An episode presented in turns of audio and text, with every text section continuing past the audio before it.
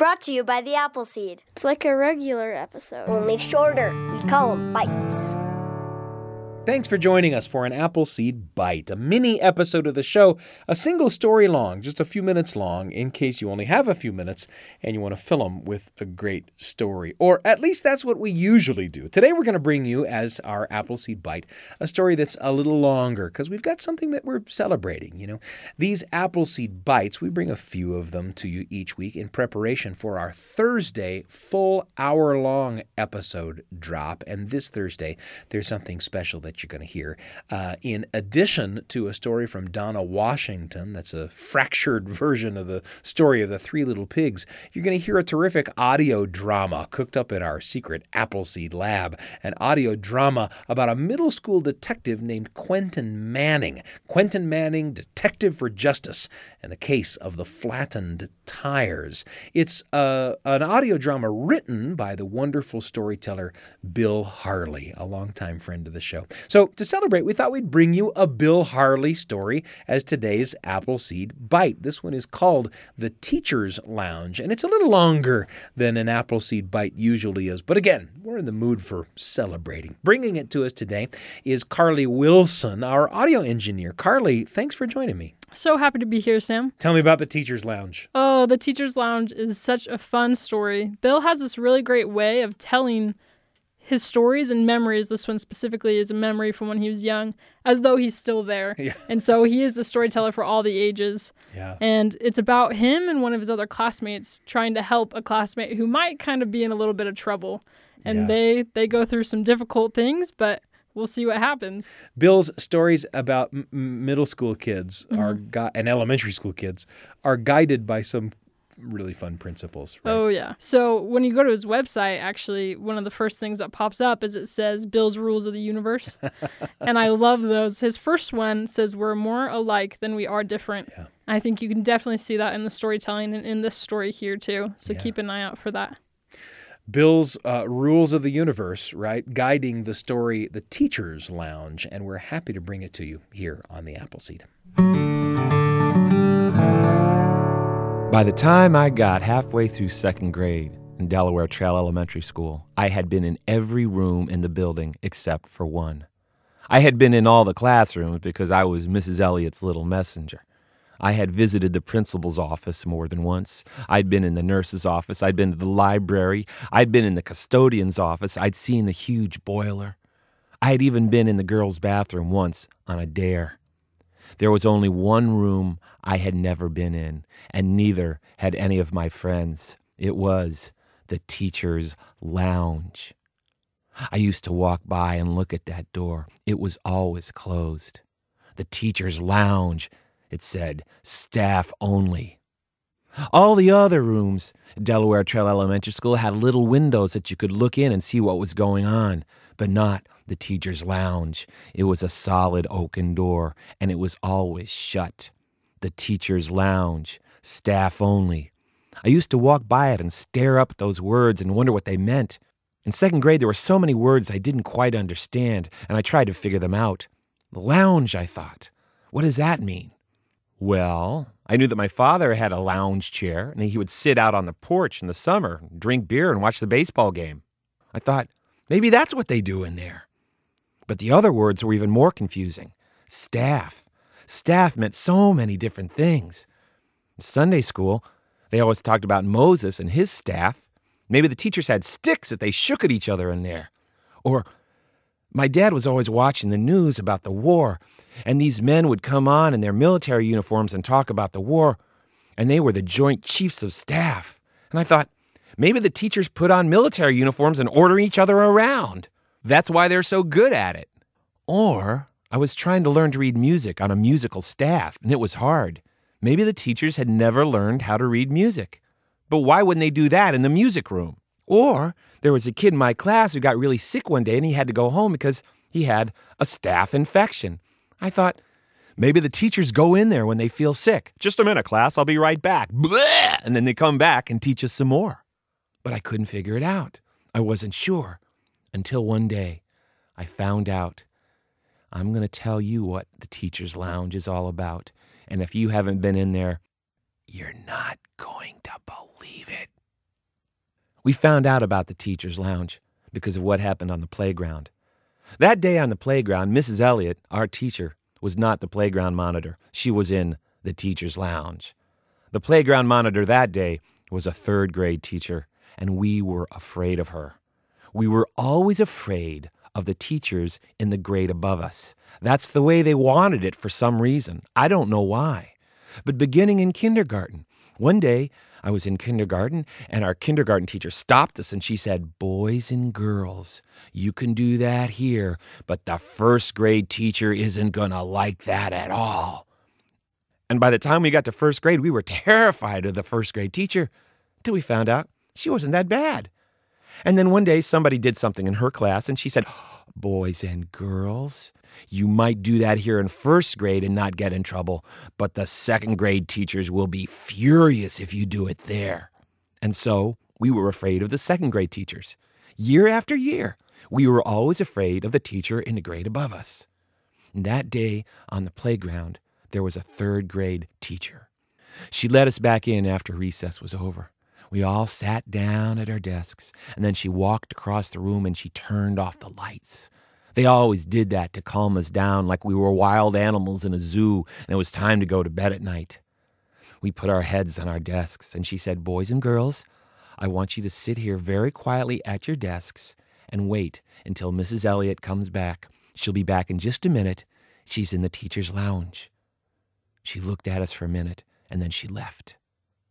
And we sat there at our desks very quietly for a long time because second graders usually do what they're supposed to do. We sat there for a long time, like 45 seconds. And then we heard someone, a sound from over by the windows, a desk close to the window. We heard this sound.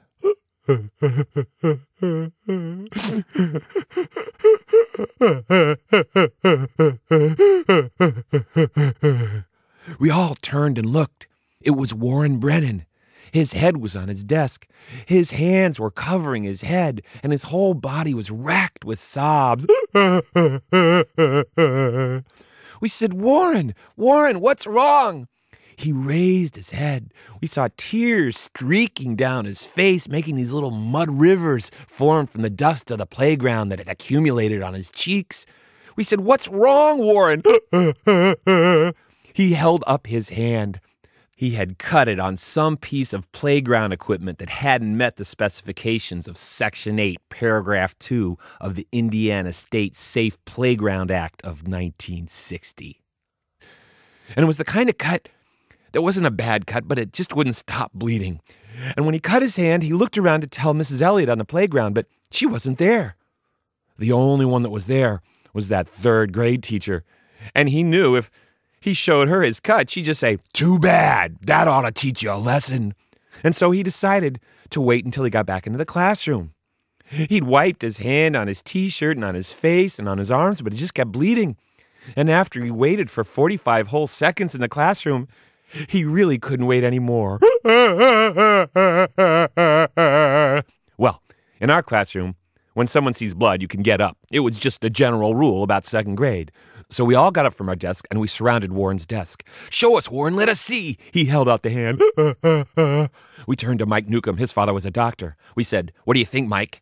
He said, Well, my dad says if you lose two pints of blood, you die. that piece of medical advice didn't seem to help Warren at all. No, you're not to die, said another kid. It's just a little cut, but you're probably to have to have stitches, and they really hurt.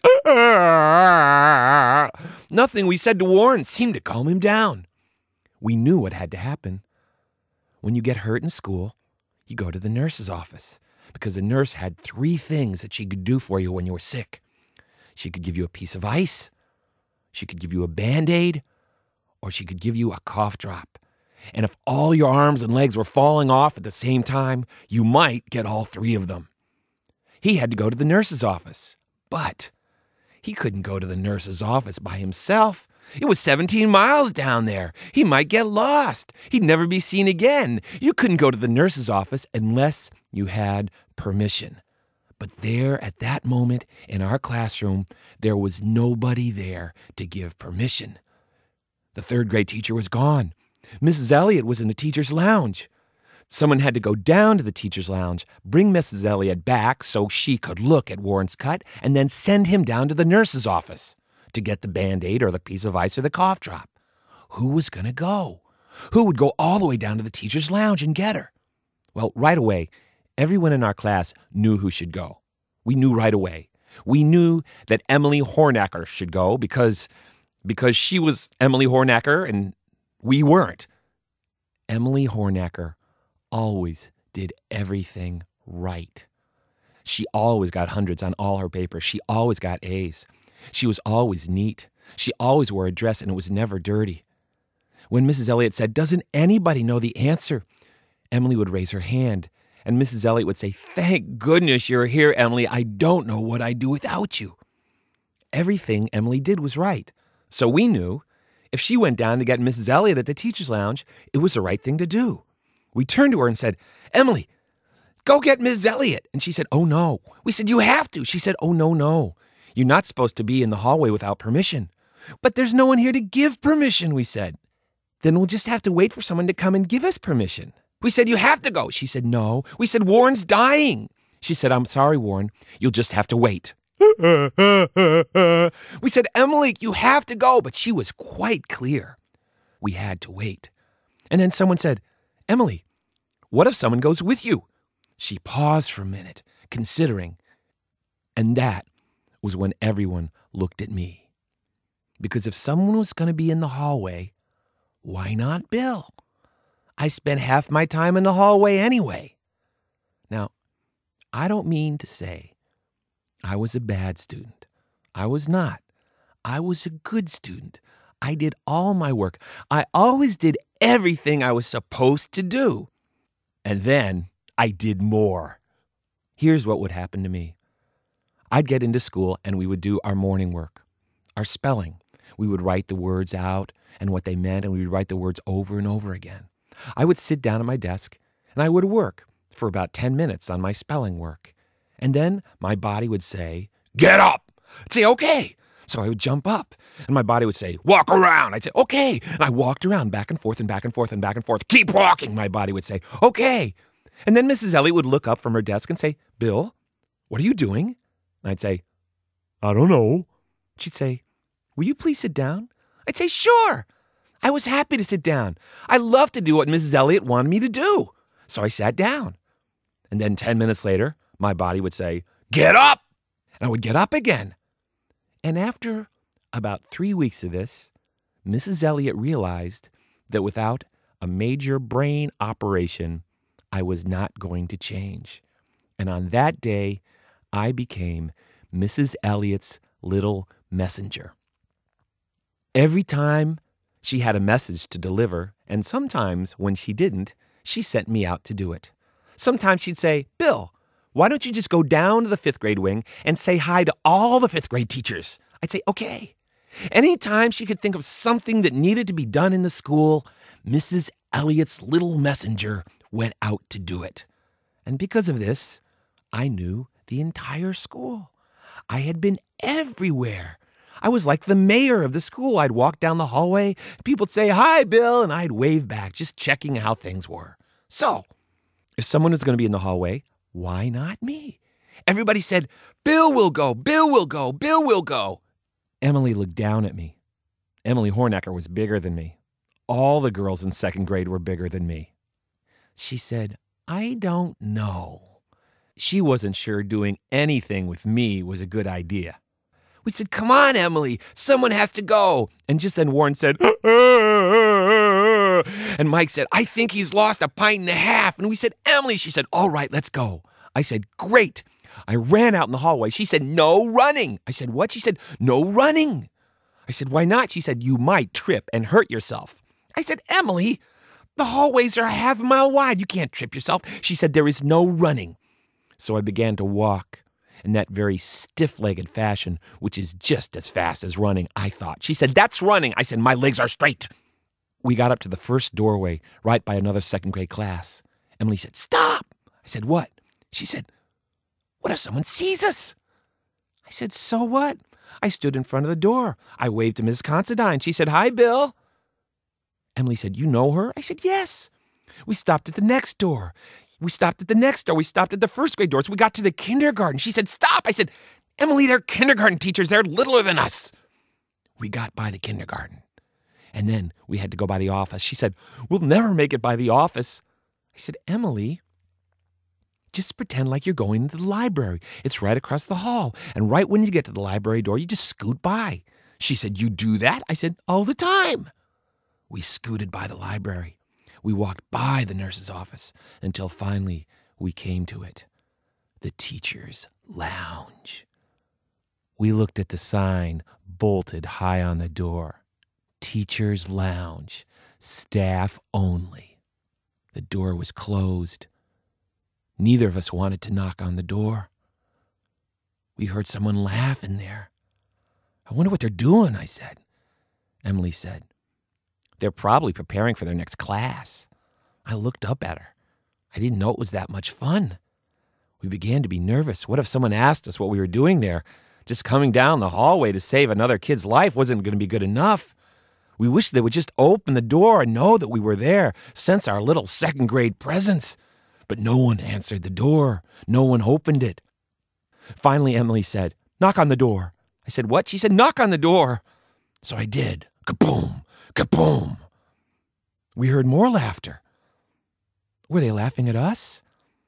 She said, You didn't knock loud enough. Knock again. Kaboom! Kaboom! And knocked with both hands. Kaboom! Kaboom! Help! Help! Open the door! Warren's dying! Kaboom! But no one came to the door. Now we were both getting nervous. We had this image of Warren lying on the classroom floor, life ebbing out of his little body. She said, Knock louder. I said, I'm knocking as loud as I can. She was afraid someone was going to come up and talk to us. She said, Quick, open the door. I said, What? She said, You open the door. I looked up at her. I'd had enough. I had really had enough. I said, No. She said, You have to open the door. I said, No. She said, Someone has to open the door. I said, You open it. She said, No. I said, Yeah, you open it. She said, No. I said, You have to. She said, I can't. I said, Why not? Why can't you open the door? She said, Because I'm not supposed to. I looked up at her and I said, Emily, have you ever done anything you were not supposed to do?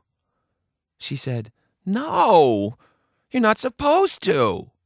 And I said, Well, today's a day. She said, I can't. I said, Warren's dying. She said, I can't. I said, I'm not going to. You have to. She looked down at me. She said, I don't like you. I said, Okay. And there, in that moment, Emily had to make a big decision. She had to choose between what she was supposed to do and what she needed to do. And then her hands reached up for that polished steel doorknob. She put her sweaty palms on the doorknob and she twisted, and we heard the latch click. She pushed the door open. It swung open. We looked in, and I said, Whoa! And Emily said, Oh my goodness! There were all the teachers, and hanging from the walls and the ceiling were ribbons of orange and blue and red and green, crepe paper, like a like a fiesta. And there were balloons hanging down from the ceiling. The teachers were standing around two long tables, and on the table was an enormous cake that was almost all gone. And over by the sink, there were two empty half gallon cartons of ice cream. And the teachers were laughing. They were laughing, and there were tears coming down the sides of their faces. And one teacher, one of those wild teachers, one of those, one of those fifth grade teachers, was standing on a chair standing on a chair in school laughing, and they were pointing at her and applauding, and she was bent over laughing. Now, I know it must have been her birthday, but then, in second grade, I looked and said to myself, Whoa, Things have gotten out of control around here. What kind of dirty little secret is this? Every day we're back there in our classrooms doing those dumb worksheets, and they're down here having a big old party. And when I said, Whoa! And Emily said, Oh my goodness! All of those faces turned, and all those teachers looked at us like a coven of witches. I went, and Emily said! Mrs. Elliot saw us too. She separated herself from the rest of the teachers standing in that circle around the tables. She walked over to us and she looked down at us. She wasn't surprised to see me. Big deal, Bill's in the hallway. But Emily, what could Emily be doing in the hallway? She said, Emily, honey, what are you doing here? And Emily said, Warren's dying. He cut his hand and he's bleeding, and we thought he was going to bleed to death, and someone had to come get you so you could send him down to the nurse's office because he needed permission, and I didn't want to come, but they made me come, and I knew I shouldn't, but I did because I didn't know what to do. And Mrs. Elliot said, Emily, it's okay. It's all right. You two go back to the classroom. I'll be right there. And then she shut the door on us. We stood there looking up at the door, and we heard them laughing. We turned. We walked back down the hallway, headed to our classroom. Emily wiping the tears from her eyes from off her face. She didn't want anyone to see that she'd cried in school. I was walking back and looking at her, and I saw her shake her head. And I heard her say, I just can't believe what they do in there. We got back to the classroom. What do you think about Warren? The bleeding had stopped. He was running around the classroom, threatening to wipe his hand on other kids' shirts. We came in and said, She's coming back! And we all ran for our seats. And 45 seconds later, Mrs. Elliot showed up in our classroom, and we were sitting there like perfect second graders. She called Warren up to her desk. She looked at his hand. She sent him down to the nurse's office. He came back with a band aid and a cough drop. But here's what I really want to tell you the things that happen to you when you're in second grade, or first grade, or third grade, those things that happen to you for the first time, you carry them with you your whole life, and they make you what you are. Because a couple years ago, I went back to the town that I grew up in to do some shows in schools. And one day, I was setting up a sound system in a gym to get ready for the kids to come down and listen to my stories and songs. And while I was setting up the sound system, a woman came in, a short woman. She came up to me and she said, Bill, we're so glad you're here. We've been trying to get you here for a long time. I said, It's nice to be here. And she looked up at me and she said, Do you know who I am? I said, No. She said, I'm Emily. I was in your second grade class. Emily Hornacker? You shrunk. She said, That's not my name anymore. And really, it never was. And then she said, Do you have a minute? I said, Sure. She said, Follow me. She led me out of the gym, down the hallway, past the office, past the nurse's office that was there in that school, until we stopped in front of a door. The door was closed. And on the door, there were the words, Teacher's Lounge, staff only. She said, Come on in. We opened the door. And there were a lot of teachers in there. And they all cheered when I came in. And on the tables there were cakes and cookies and all sorts of things to eat. And there were balloons hanging from the ceiling and crepe paper. And Emily turned to me and she said, We're so glad you're here. We decided to have a party. I looked at Emily. She had become a teacher, and I knew why. Emily Hornacker had become a teacher so she could have a party every day.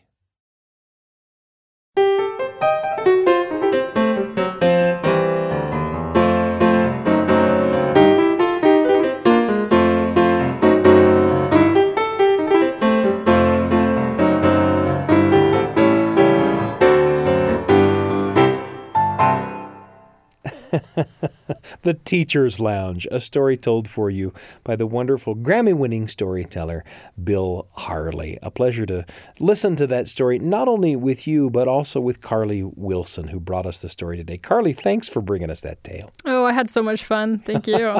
I, uh, when I listen to a Bill Harley story, I think uh, a couple things. One of the things I think is, good heavens, he understands the me that was a child. Yeah. You know? He's so good. And then the other thing that, that really almost kind of breaks my heart about listening to a Bill Harley story is I think, oh, he understands my kids. Mm. You know, it gives me an insight into some of the things that my kids may be may be feeling and experiencing. Sure. You, know?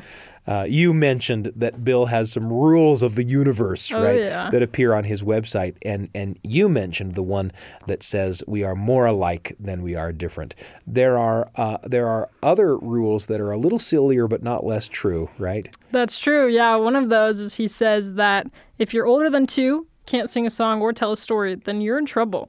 So I want to hear your song, Sam. Let's hear it. My song is all about the spaghetti rule that oh. Bill talks about, right? Yep. The next rule is sometimes a plate of spaghetti is the best thing in the Oh. world. Heck yeah. Uh, truth from the mouth of Bill Harley. When you hear a story like this, are you taken back to elementary school memories? Absolutely. I think it's difficult not to be here. I mean, he's so, like you said, he's so clear and you can totally go back to where you were. I was Yeah. picturing my library. I was picturing walking around the halls. And I know for me, the, the principal area was all made out of uh, windows, Sure, so you could see yeah. straight through. So when they're talking about trying to sneak past the room so no one sees them, I was right there with them. It was so fun. Yeah, I do remember walking past the teachers' lounge in my elementary school, and uh, and and and thinking that was sort of a special and secret place, right? I Yeah. never I never saw that door open. It's always a pleasure to to to remember those times in our lives, and also to open your mouth and share those memories too, right? We always hope that the stories that we bring you here on the Appleseed can spark memories and thoughts for you that you can share with the people that you love. That kind of storytelling can make for memories that last a lifetime. Carly, thanks for bringing us this story today. Thank you. And of course, one of the reasons we brought you this story a little longer than most Appleseed Bites is that we're in the mood for celebrating. Uh, coming up on Thursday in our full hour long episode drop is another Bill Harley experience. It's an audio drama about a middle school detective named Quentin Manning. Quentin Manning, Detective for Justice, and a case of the flattened tires. It's a mystery filled with humor and heart, written by the wonderful storyteller Bill Harley. And again, it's coming up in the very next full hour long episode of The Appleseed. Drops on Thursday. I'm Sam Payne, and I can't wait to be with you again on The Appleseed. Thanks for joining us. For a bite! Brought to you by the Appleseed.